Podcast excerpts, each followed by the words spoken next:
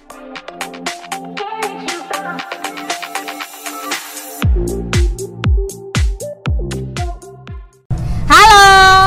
kembali lagi dengan kami di podcast kanal DKM. Kali ini Priska bersama narasumber dari BPH Tari yaitu Ibu Santi Penny Prasetyo. Halo Ibu. Halo sayangku. Oh, cintaku, gimana kabarnya? Alhamdulillah baik, semangat. Ah, sarang heo. ini Bu, ini Ibu Santi ini lagi ngajar tari loh sebenarnya, tapi kita ganggu untuk mengulik tentang tema hari ini yaitu tentang pendokumentasian karya tari. Tapi sebelum mengarah ke situ, eh, saya akan memberitahu bahwa Ibu ini adalah rumahnya di MT Haryono 168 162 Bu ya. 162. Ya betul. Ibu Santi ini juga alumni IKIP Malang atau kalau sekarang itu sebutannya UM Bu ya. Iya, Jurusan apa Bu? Saya pernah sekolah di Iya. geografi, jurusan geografi. Geografi cuy. Coba ini. Bu, apa ini korelasi antara geografi dengan tari, Bu? Mungkin bisa dijelaskan, Bu? Eh, Kalau saya berpikirnya gini, Iya. ternyata itu wilayah itu menentukan ragam gerak. Loh, Oh. karena Malang itu bergunung-gunung ya, Iya. gunung dilingkupi, dilingkupi gunung, jadinya ragam gerak itu banyak Ya. di kaki. Nah, itu- kalau saya menurut saya itu Iya, ada iya. pengaruhnya. Tetap ada besar pengaruhnya. sekali. Kalau di ke barat semakin ke barat kan tidak ada ini, jadi lebih halus karena datar. Kalau di sini kan karena bergunung-gunung jadinya ragamnya itu berbeda. Itu Oh. kalau mau berpikir jauh loh ya. Iya. Tapi kalau selama ini teman-teman belum pernah opo sih kok gini Iya. karena kayak gitu gitu ndak, ndak- belajarnya masih titik-titik ndak total oh sombongnya uh, jam terbangnya tinggi. alhamdulillah dipercaya Iya. Selain itu geografi itu kan berhubungan dengan hubungan itu sendiri kan Bu ya, hubungan kita dengan bumi. iya betul Iya, ya tetaplah masih ada kaitannya lah ya dengan seni. Terus nih ya teman-teman, Ibu Santi ini juga eh, memiliki sanggar Padma Puspita ya Bu ya. Itu artinya apa ya Bu? tentang bunga Wah, bunga. Malang kan kota bunga Betul. harusnya ya saya berpikirnya gini pada waktu itu menentukan sanggar ini sebenarnya sudah lama saya bergerak untuk di dunia tari sudah lama cuman menentukan kapan Mm-mm. dan kemudian dan waktu yang tepat itu kapan itu baru eh, beberapa tahun inilah karena pandemi sebenarnya yang mendorong saya akhirnya mau melatih anak-anak di luar sekolah Oh, berarti Karena- sebelumnya di sekolah saja Iya, ya. selama ini saya hanya di sekolah sudah diribetkan dengan anak-anak yang cantik-cantik itu jadinya karena pandemi akhirnya ber- berubah saya harus berpikir ulang untuk bagaimana tetap memberikan materi pada anak-anak tapi tidak terkungkung dengan masalah eh, corona ini Oh iya. Jadi meskipun pandemi, wah kita tetap harus berkarya. berkarya. Betul, berkarya tanpa batas. Nah. Eh, Kalau Ibu sendiri tapi sekarang mengajar Bu ya? Mengajar geografi kan Bu ya juga? sudah tidak Oh, sudah tidak. iya karena menurut saya rutin untuk saya Iya. rutinitas itu saya yang bikin puyeng enak gini kalau di menari itu kan dari rasa dari Betul. hati kemudian setiap selesai satu materi akan berubah bermencari lagi saya harus berproses saya harus membuat dan itu hal yang menyenangkan untuk saya Iya. rutinitas itu ternyata eh, Ah, aduh, bukannya bikin. seniman tidak mau diatur loh ya iya. tetapi paling tidak kita lebih leluasa untuk menentukan kalau si anak oh dia kondisi anak itu introvert ya apa ya saya harus bagaimana itu ternyata saya lebih bisa pendekatan saya lebih enak dari hati itu kalau di materi pelajaran saklek sekarang materinya eh, hubungan regional misalkan antara negara A negara B kan yang diulas itu itu Itu saja. itu anak jadinya gini satu arah kalau di menari enggak Oh. Gimana? Dek, kenapa kok hari ini gini? Iya, saya gini-gini. Nah, itu kan lebih ternyata Oh. Jiwanya mereka saya jadi ikut apa ya istilahnya? Ada istilah timbal baliknya juga Bu Iya, ya, ada betul. respon ya Bu Iya, ya. Betul. Itu itu yang membuat saya nyaman akhirnya saya harus melepaskan apa eh, mengajar saya dan saya masukkan saya niati untuk di menari mengajar tari itu Iya. tadi hidup itu adalah pilihan Dah. bu kalau menurut versi ibu sendiri tari itu sebenarnya ta- artinya apa ya bu tari. Iya ini tari. bahasa saya loh ya. Iya. Karena terus terang saya tidak bukan tidak memiliki basic di akademisi itu. Iya. Kalau menurut saya tari itu adalah rangkaian gerak. Rangkaian gerak. Dari gerak sehari-hari kita kemudian diolah diolah. dengan rasa kemudian nanti di dalamnya itu membutuhkan waktu tempat kemudian ada hitungan ada iringan di situ ada penjiwaan juga. Itu menurut saya. Iya. Dari di sana itu itu yang saya istilahkan dengan tari. Hmm. kompleks ya berarti bu ya? Tari itu bukan sekali. hanya tentang gerak saja ya? Berarti Iya. tentang rasa, Rasa, irama itu irama, tadi kemudian iya. tempat. Kalau kita tepat segini kita harus bagaimana? Nah, Iya. oh kita sekarang di- tinggi terus kemudian satu saat kita harus tahu ini. Kemudian temponya oh, pada waktu dia senang dia harus bagaimana dia harus sedih dia harus meringkuk. Kayak gitu lebih lebih apa ya? Kalau saya masuk kalau saya berbicaranya di sini tentang kejiwaan ya jiwa ya Hmm. yang kita ini kan. Di menari ini sebenarnya kompleks banyak Iya. sekali. Dan anak-anak yang yang berkebutuhan khusus harusnya itu malah harusnya mendapatkan materi-materi tari. Oh, kenapa begitu bu? Ya karena dari sini rasa itu iya. dari anak yang karena saya pernah mengalami memberikan materi punya anak punya Iya. murid berkebutuhan khusus kemudian dia ada eskul tari kan waktu saya di TK nah dari situ dia nyaman menari itu Hmm. dia akhirnya bisa ngomong dia akhirnya bisa mencurahkan dia mau apa itu di menari apa ya rasanya hatinya yang kita dari kepedulian kita Oh, iya. bagaimana dia dengan temannya selama ini dia ego tidak mau gini gini ayo bersama dengan teman tidak boleh harus dengan teman Nah, itu rasa jadi hati jadi memang penari itu cenderung halus ya oh apalagi saya Wah, orang budigasan berarti nggak bisa ini ya.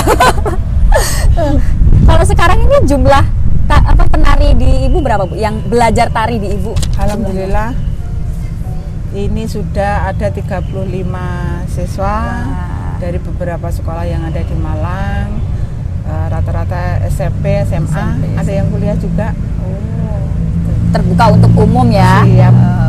Tetap- belajar bersama intinya. Oh ya. belajar bersama. Jadi tidak tidak istilahnya saya guru saya tidak. Nanti kita sama-sama mencari.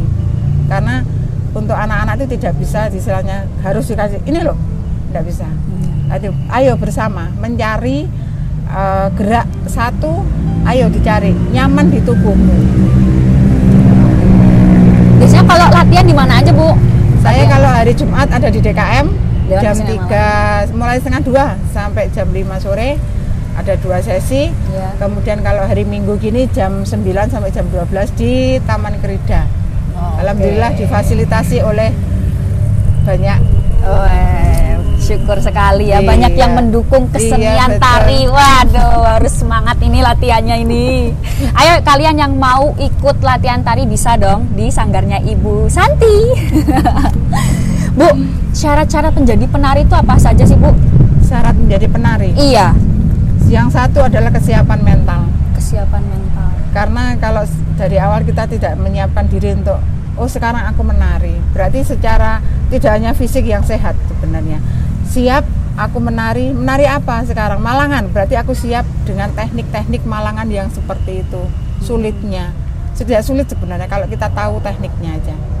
Gitu. Ke- kesiapan mental kita menyiapkan diri kita untuk ya aku saat ini menari. Itu aja. Di- semua orang bisa menari. Semua itu. orang, Bu? Iya, semuanya bisa menari. Yang terpenting adalah tahu teknik. Tahu teknik. gerak menari. Itu. Belajar dengan saya tidak ber oh ayo geraknya satu dua menirukan tidak saya tidak mau itu Oh. jadi si A gemuk dia kalau apa istilahnya tangannya ke atas terbatas karena kondisi misalkan si B keceng dia bisa lebih tinggi kan be- beda gitu. Ya. tapi ny- bagaimana membuat nyaman untuk diri siap menari adalah siap dia nyaman bergerak intinya di sana begitu. Iya. Jadi kita harus siap, Iya. kita harus nyaman, baru deh latihan nari itu juga enak gitu Bu, ya. iya betul Oh, betul, siap siap. Lah kalau tapi saya ngira saya itu kaku loh Bu, masa bisa sih Bu nari Bu? insya Allah bisa semuanya Iya, yang penting Iya. mau latihan itu Iya, tadi Bu yang ya, siap niat. itu Iya, tadi. betul. Heeh. Kalau Ibu biasanya yang dilatih itu tentang tari apa Bu? Tari tradisi kah, modern atau apa Iya. sih Bu? untuk saat ini di sanggar saya ini fokus di Malangan Fokus di Malang. Ya, karena tujuannya gini.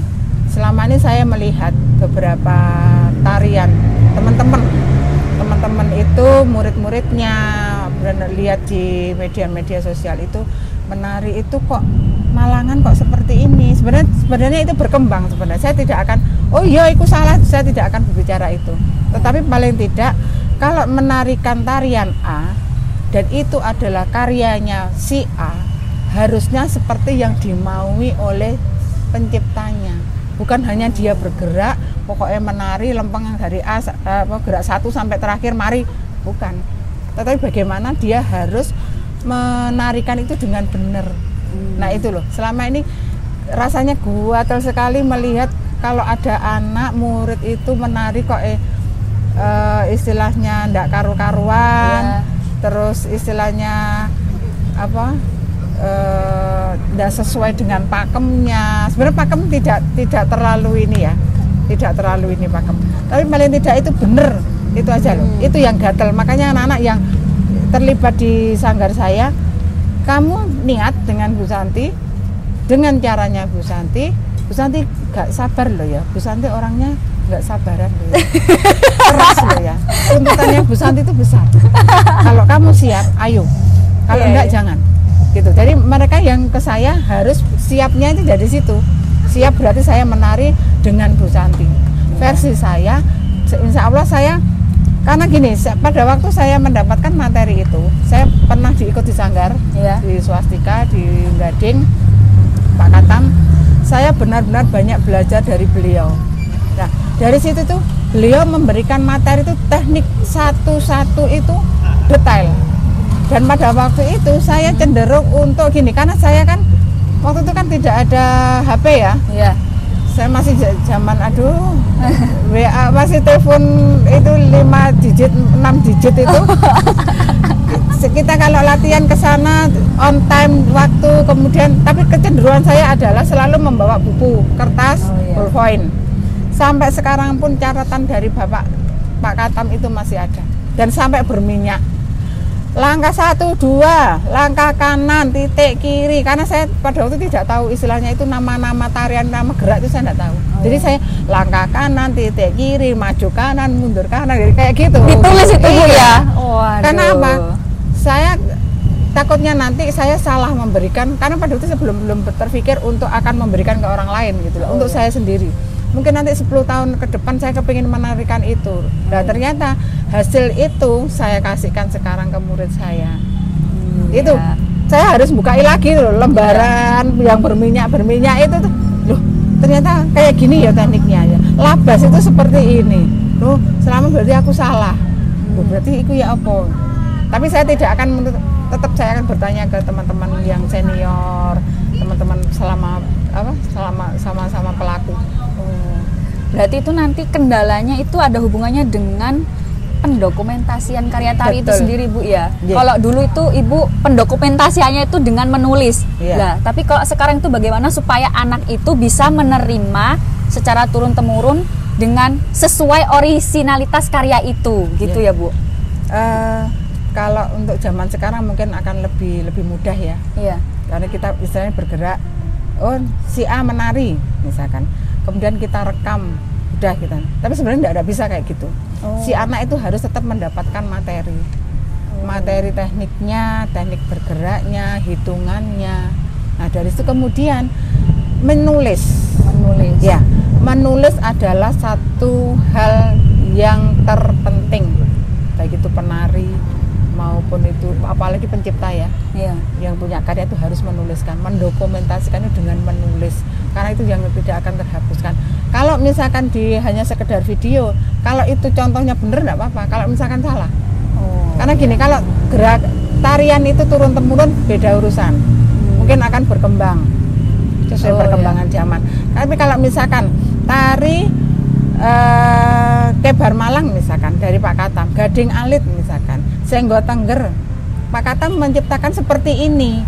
Lah kalau misalkan nanti antara saya dengan jenengan berbeda menerima, kemudian memberikan ke anak, kalau misalkan tidak sesuai catatan, kan kasihan yang membuat karya. Hmm. Makanya pentingnya adalah mencatat Mencatat. satu. Yang kedua adalah dengan istilahnya kalau sekarang apa digital ya. Iya. Nah, Iya sekarang udah zamannya Iya, digitalisasi betul, soalnya lebih Bu mudah ya. Iya. Kenapa enggak dari dulu-dulu? Ngetrennya sekarang Bu. iya betul.